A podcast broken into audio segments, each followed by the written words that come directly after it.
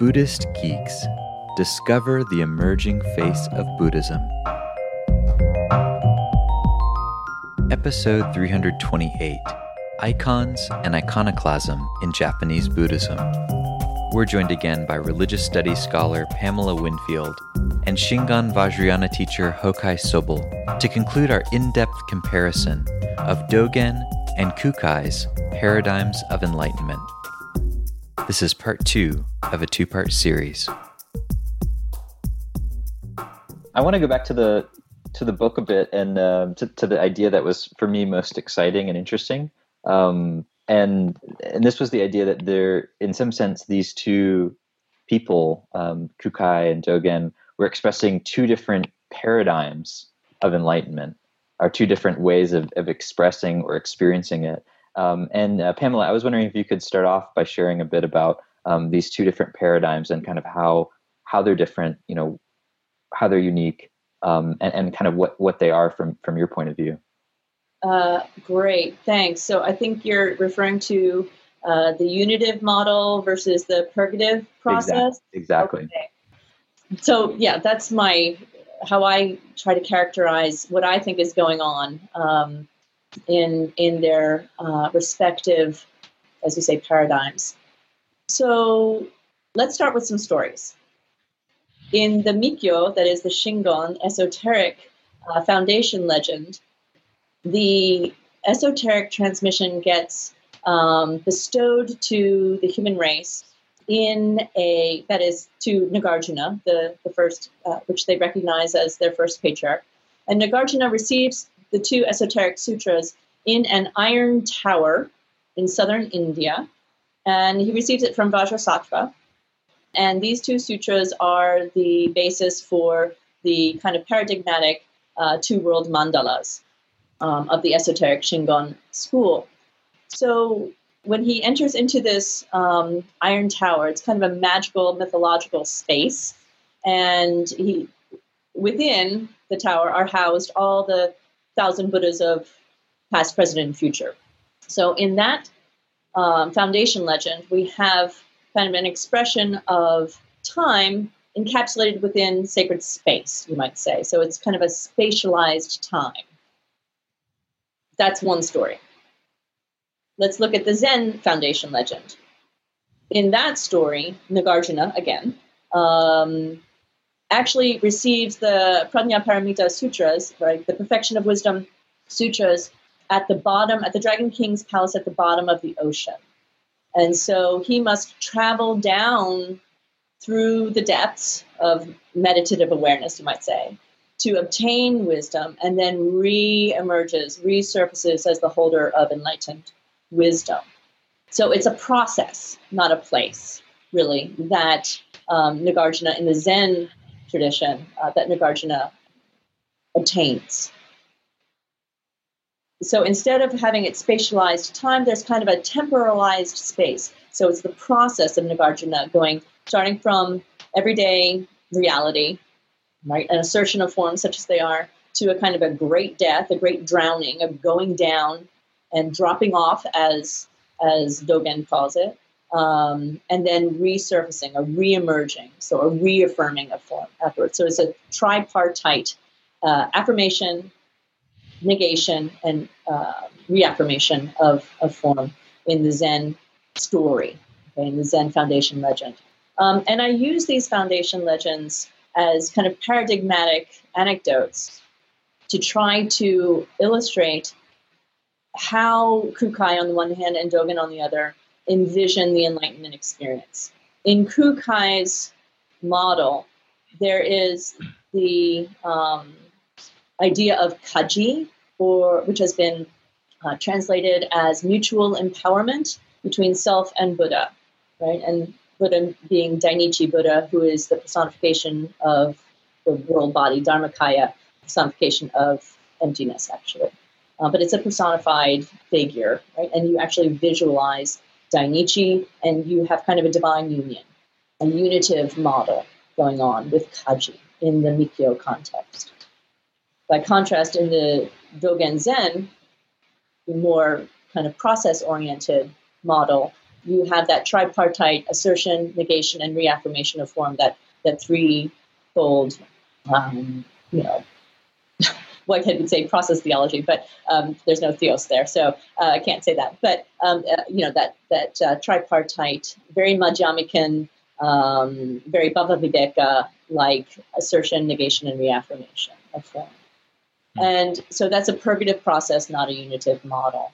Um, then what I do in the book is try to actually marshal some other evidence to help us explain maybe some of these uh, accounts throughout history that um, talk about you know divine union as opposed to dropping off of self and other, right? That that second movement of of absolute kind of nothingness, as Nishida would say, um, that absolute uh, shinjin datsuraku, where there's kind of no thought, no mind, no self, uh, absolute kind of suspension of of um, space time um, awareness. And what I found was that uh, some of the um, brain studies actually, so there's some neurological uh, or neurotheological evidence that actually does articulate and have there are brain scans actually that kind of show what's going on perhaps uh, neurologically in some of these um, accounts of, of altered states, you might say. So I looked at uh, Newberg's work at UPenn that have um, taken functional um, MRIs, I'm sorry, they're PET scans of uh, Christian contemplatives as well as Buddhist meditators, um, advanced Buddhist meditators. It's not just not just novices. And um, when the, for example, when the Christian contemplatives uh, feel like they are almost at the height of their meditation or their prayer, um, they actually inject, they, they pull a little string and, and um, some radioactive tracers are actually automatically injected and it, it, kind of takes a snapshot of their brain um, right then. Uh, same too with the with the Buddhist meditators. Anyway, what they found was that um, the the contemplatives who used kind of via positiva, that is, used imagery as a focal a focusing agent first, reported parts of the brain shut down, um, that there was um, a feeling of absorption, the, the orientation area in the in the parietal lobe, um, uh, that when this area of the brain shuts down, there is a sensation that one is absorbed completely into the image. So this is uh, an expression of that divine union, you might say, or that unio mystica in the Christian tradition. Um, on the other hand, there are other uh, experiences um, that they have actually taken snapshots of, right, where that orientation area in the brain completely shuts down, like in a nanosecond. And this might help to explain um, accounts like Dogen's, where you know it's Shinjin Datsuraku. There's just dropping off of of self completely. Now I have problems with d'Aquili and Newberg's conclusions because they say that only this divine union happened in Christianity and only this absolute negation happens in Buddhism, right? And when I think there that there is evidence in both the Christian and Buddhist traditions for both kinds of of uh, experiences. But anyway, I found that kind of uh, that research into neurotheology really interesting because I think it might help to explain maybe what's going on with kaji as opposed to Shinjin Datsuraku. That is, that mutual empowerment uh, between Dainichi and self, right? That that one visualizes, right? You actually um, circulate. You visualize mantras circulating through the body of your own body and going into Buddha's body and then circulating back into your body. And so there's this mantric link, linkage, unity between you and Buddha, right? And you visualize that as opposed to this kind of nothing. of Shinjin Datsuraku in, in Zen, or in Dogen Zen, I should say. Um, so that unitive model um, versus that more purgative process that you know starts off with form such it is as it is, um, radically negates it, but then reaffirms it again. I think is is interesting, and actually, I'm going to probably toss it over to the practitioner, to, to you, Hokai. Does this make sense to you as a practitioner with a background in both Zen as well as Shingon? Yeah, well, uh, my my exposure to Zen was mainly through its uh, Chinese uh, ah. equivalent, Chan, uh, but with a teacher who combined the Lin Chi and uh, Tung, or the equivalent of Japanese Rinzai and Soto lineages. Uh, and it was rather brief, just a couple of years. Uh, but yes, uh, to a to a great extent, uh, the complementary uh, nature of the approaches is quite evident, especially in the early stages uh, of training. I would I would argue, however, that toward the uh, more advanced uh, application of the disciplines, we find uh, a loosening of those contrasts because uh, in the in the in the Zen training, more and more emphasis is put on maintaining the body mind drop uh, as as a no reference uh, basis for practice in everyday life. and it's a different state when you to use uh, to use an old uh, phrase, uh, chop wood, carry water, w- without reference to self, uh, than when you silently sit and do nothing without reference to self. That's that's a very qualitatively different experience. Uh, the daily activity in this uh, perpetual spontaneity in inner silence being a very active and interactive dynamic uh, state while the sitting meditation being mostly a passive uh, receptive state.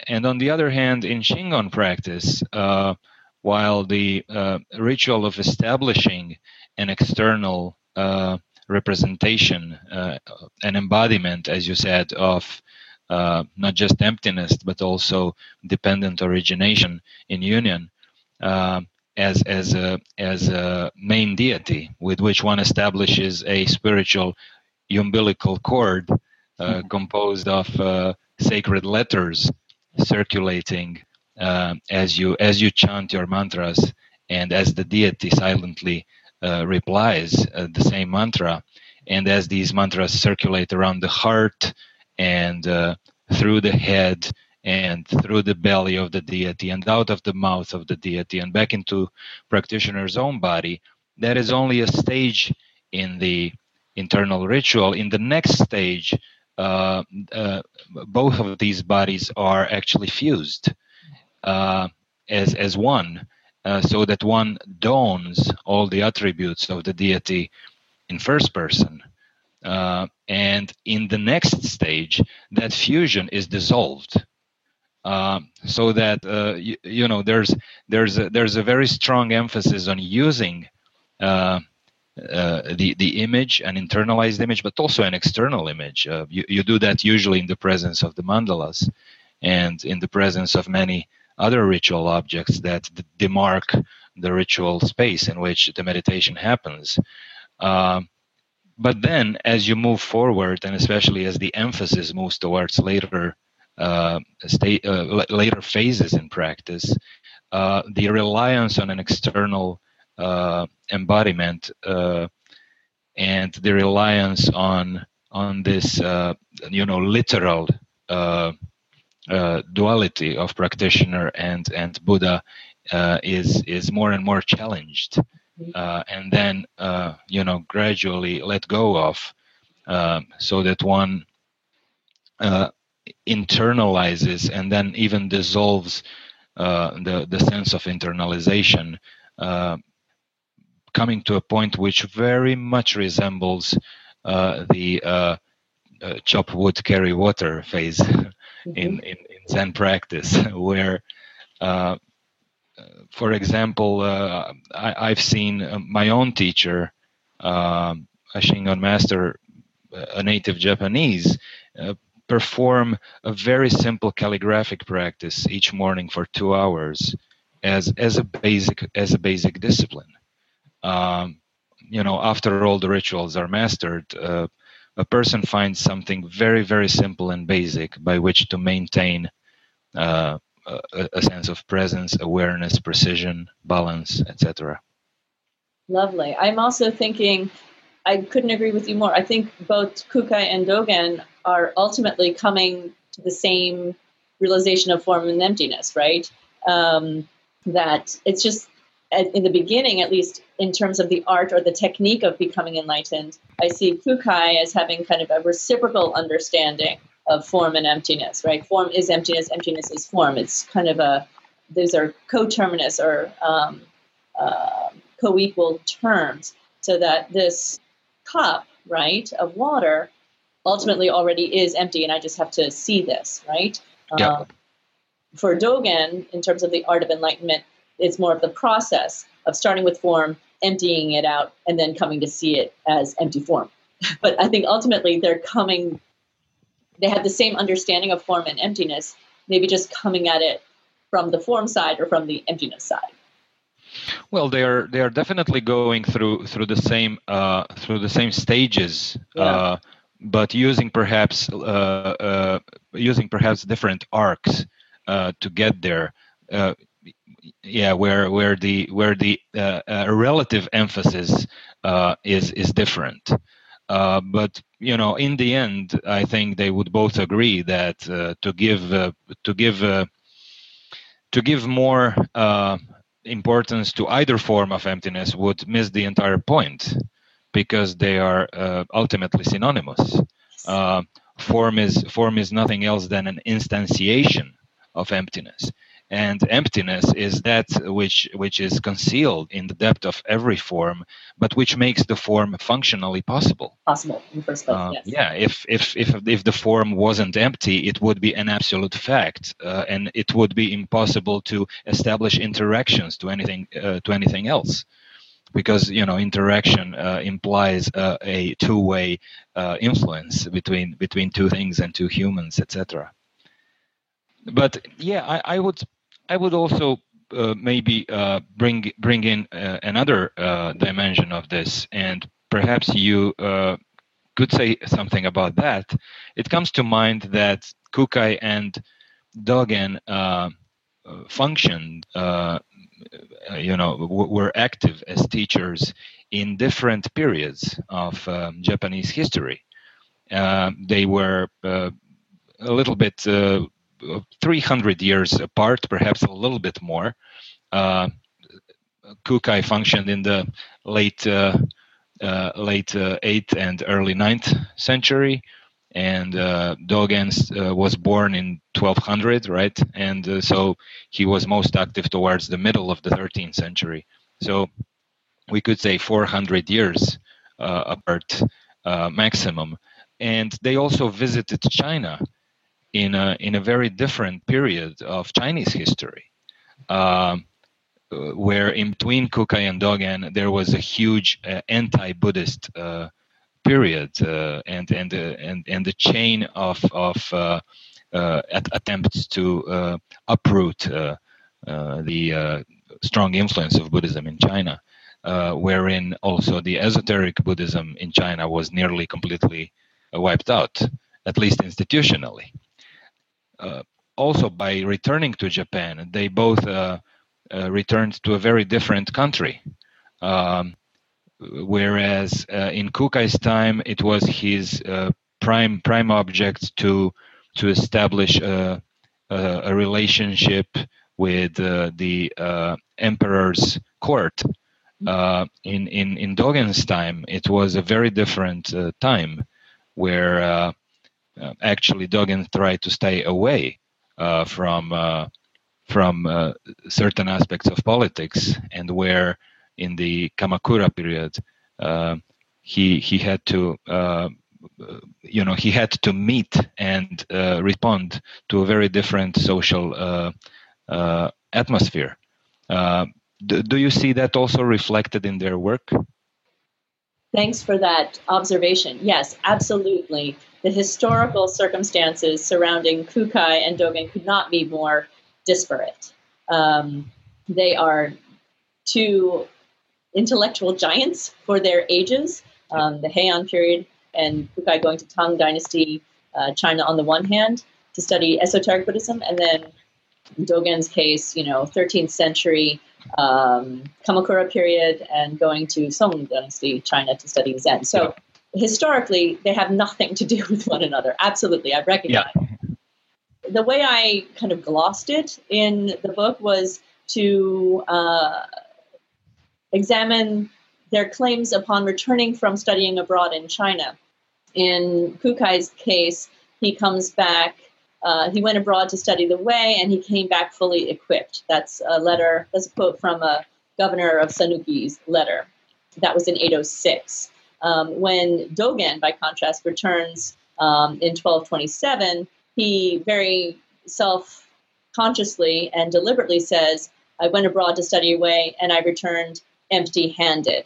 And this is, right, um, playing on all the generations like uh, of Buddhist masters like Kukai who had gone to the continent and came back with all the latest R&D, basically, right, all the latest um, uh, texts and techniques and images um, from the continent and re-importing them back into Japan. And Dogen very kind of, as I say, self-consciously says, I came back with nothing but emptiness. Now, of course, he didn't. He came back with yeah. lots of stuff. Well, not lots, not as much as Kukai. He yeah. Kukai actually blew a 20-year government stipend in two years on all this uh, this treasure trove of, of mandalas and texts and and uh, ritual implements, um, much to the the emperor's dismay. But um, Dogen is is knows what he's saying, and he's um, he's definitely messaging that he's got something more than just sutras in his tool belt now. Right? He's coming back as the holder of enlightened wisdom. Um, he has yep. experienced, he has tasted emptiness, um, and that is what he's going to transmit. So, in their works and in their agendas, really, this kind of plays on um, my larger observation that you know the Kukai's Mikkyo spatialized times, he really wants to ground a new form of Buddhism in Japanese soil. He's going to construct, he's going to build it up, literally, in, in its spa- all of its spatial visual material forms. For Dogen, the agenda is different. I think he wants to extend and perpetuate the lineage in time. So his agenda is not so much the the buildings and and the the institutional um, or visual material culture of Zen. It's his. I think his preoccupation is following his master's um, admin his master's uh, charge to go and extend the the Dharma in Japan, right up in the mountains, not to uh, not to stay in dusty gray castle towns, right, but rather mm-hmm. to go up into the mountains and train a few select, or even a part of a few select disciples, and and uh, and maintain the Dharma. Um, so his priority is to extend the lineage through time, um, and his notion of time is very idiosyncratic to boot, because once you have the true Dharma eye, right? Once you become a Buddha, basically, then you are automatically united with all past Buddhas, uh, actually past, present, and future Buddhas. He has a yep. very interesting um, trans-historical, non-linear vision of time in Dogen's case. So that's really interesting. So in terms of their overall works, in terms of their overall um, agendas um, and their oeuvre, you might say, I do see a difference. I see um, a definite focus or emphasis on the spatial aspects of Mikkyo versus the temporal aspects of Zen. Okay, cool. Here's a uh, we got a, a, good question here from from someone who's tuning in live. Um, so this is from uh, John Simon, who I know personally and who's an artist himself. Um, he said, "Can you address the difference?" And I'll throw this out to both of you, and, and you can each respond however you like. Can you address the difference between how the two schools used imagery in teaching how they each saw the role of image in practice. Okay, would you like to go first?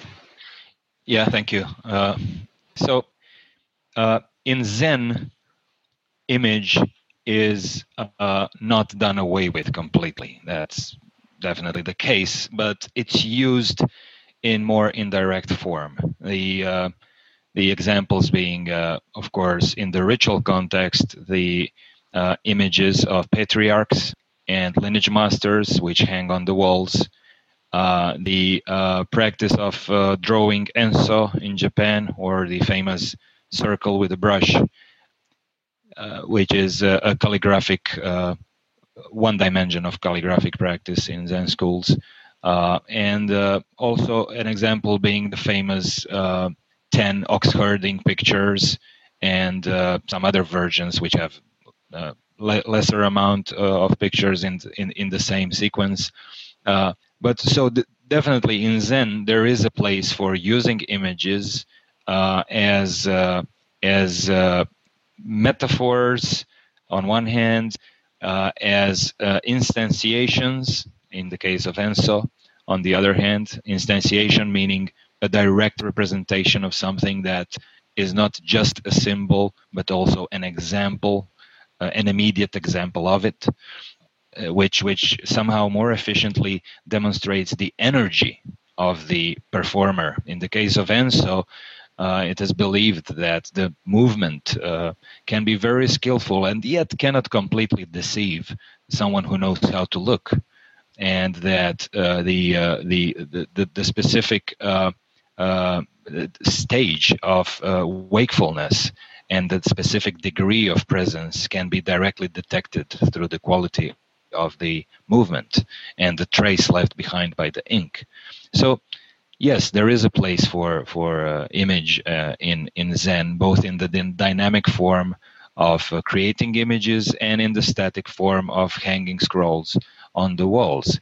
But uh, you know, perhaps a little uh, st- stereotypically uh, speaking, the heart of a Zen temple is the meditation hall, which is uh, again uh, expectedly almost completely empty.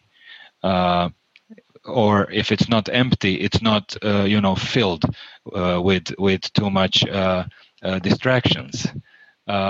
On the other hand, in the example of, of Shingon practice and the specific environment in which this practice takes place, uh, Shingon temples are filled to the brim, uh, especially the especially the place where the uh, where the uh, uh, more advanced uh, practices take place with a seat, with a three-dimensional mandala setting uh, with a platform in front of the practitioner with two mandalas on the left and right hanging uh, one with 414 deities the other with 1416 deities. Uh, in front of uh, the practitioner then there are uh, uh, eternal cos- cosmic buddha represented uh, either in, in human form or in symbolic form of an object or as a resounding, silently resounding letter, uh, so called seed syllable.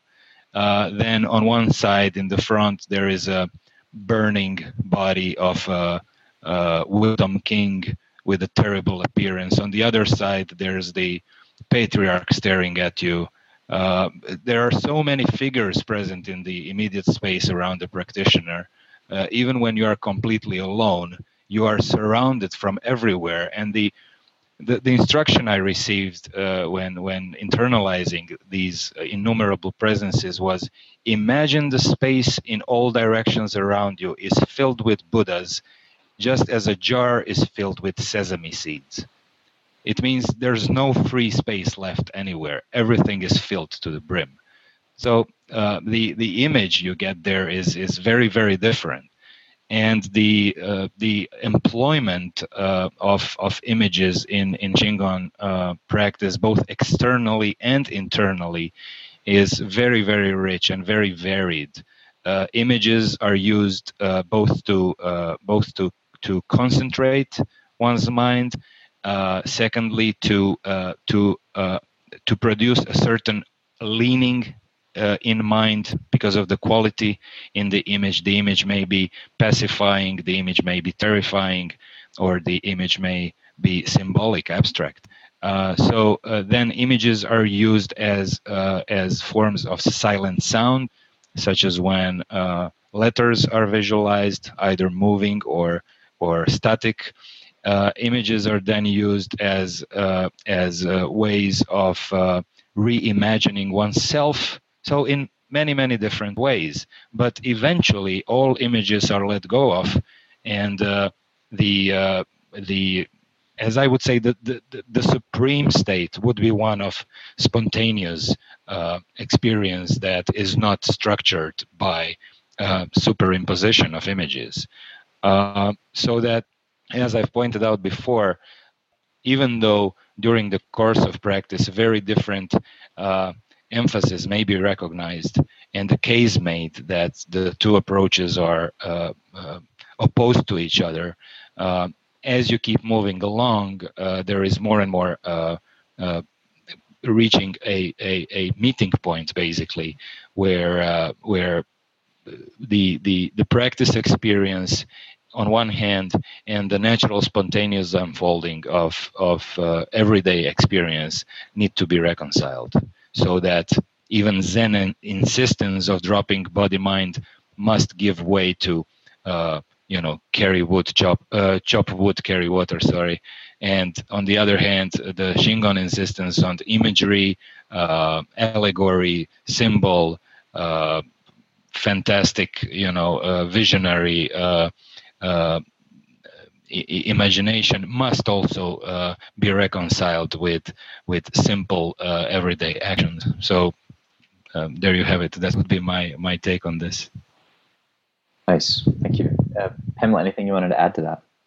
Maybe just uh, one one footnote um, mm-hmm. in terms of how Dogen um, used imagery to teach his students.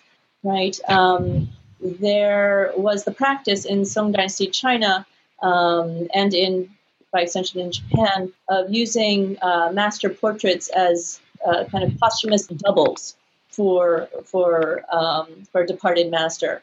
Um, and so this, in Dogen's view, um, led to mistaking the map for reality, right? Um, that the, the students uh, may be viewing these images of the master in the wrong light, not with the true Dharma eye. And that he is very careful and uh, clever, actually, in many instances, by inscribing uh, poetic um, inscriptions on the master portraits themselves um, to kind of deconstruct um, for his students, deconstruct the power of the image. So you have a picture, for example, of Dogen himself sitting on his Dharma seat, uh, but on you know uh, at the top of the hanging scroll, you have poetic inscriptions saying, "Don't take this image of me. I am not the poster child for enlightenment." Right? Don't take this image at face value. Um, it's just an image, right? Uh, it's not the real thing. So he's very careful. Um, there's a whole there's a section in the book that I call um, that I talk about this. Um, there's a kind of visual uh, mimesis, but a textual nemesis or nemesis, right? That there's an undercutting textually of the visual messaging. So Dogen is is very careful in um, trying to teach his students to to resist um, the treachery of the image, you might say. In Kukai's case, conversely, yes, he does say that these mandalas, for example, can enlighten in a single glance, right? That they are powerful. In some cases, they actually uh, communicate the Dharma better than words can in some instances, right? Um, at the same time, in his poetry, Kukai will deconstruct these mandala palaces as but castles in the air. So they both kind of use imagery very skillfully. I would say they both use them as expedient means. Um, uh, but I, I, would agree wholeheartedly with Hokai um, that they ultimately, I think, arrive probably at the same place. So. Hmm. Hopefully. yeah. It would make things easier for us. Join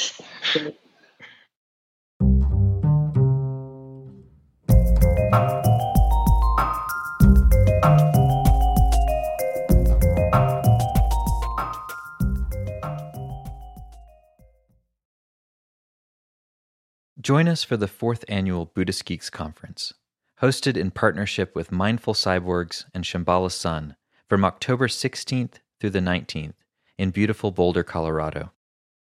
This year's conference will be exploring the convergence of Buddhism with modern culture and technology through informative keynote presentations, idea packed TED style talks, self organizing community dialogues, and contemplative workshops and practice periods. This year's list of presenters includes the world's most quantified man, Chris Dancy, abbot of the Village Zendo in New York City, Roshi Pat Enkyo O'Hara, and pragmatic Dharma provocateur Daniel Ingram, as well as many others. For more information and to register, visit buddhistgeeks.com slash conference. After nearly a year in private beta, the Buddhist Geeks Network is now open for any independent practitioners who want to engage in interdependent practice. You can find out more about the Buddhist Geeks Network by visiting BuddhistGeeks.network. And if you'd like to join the community and join us in regular social meditation practice or other events that we host there in the network, all freely offered, you're very welcome to do so, again, by visiting BuddhistGeeks.network. Love to see you there.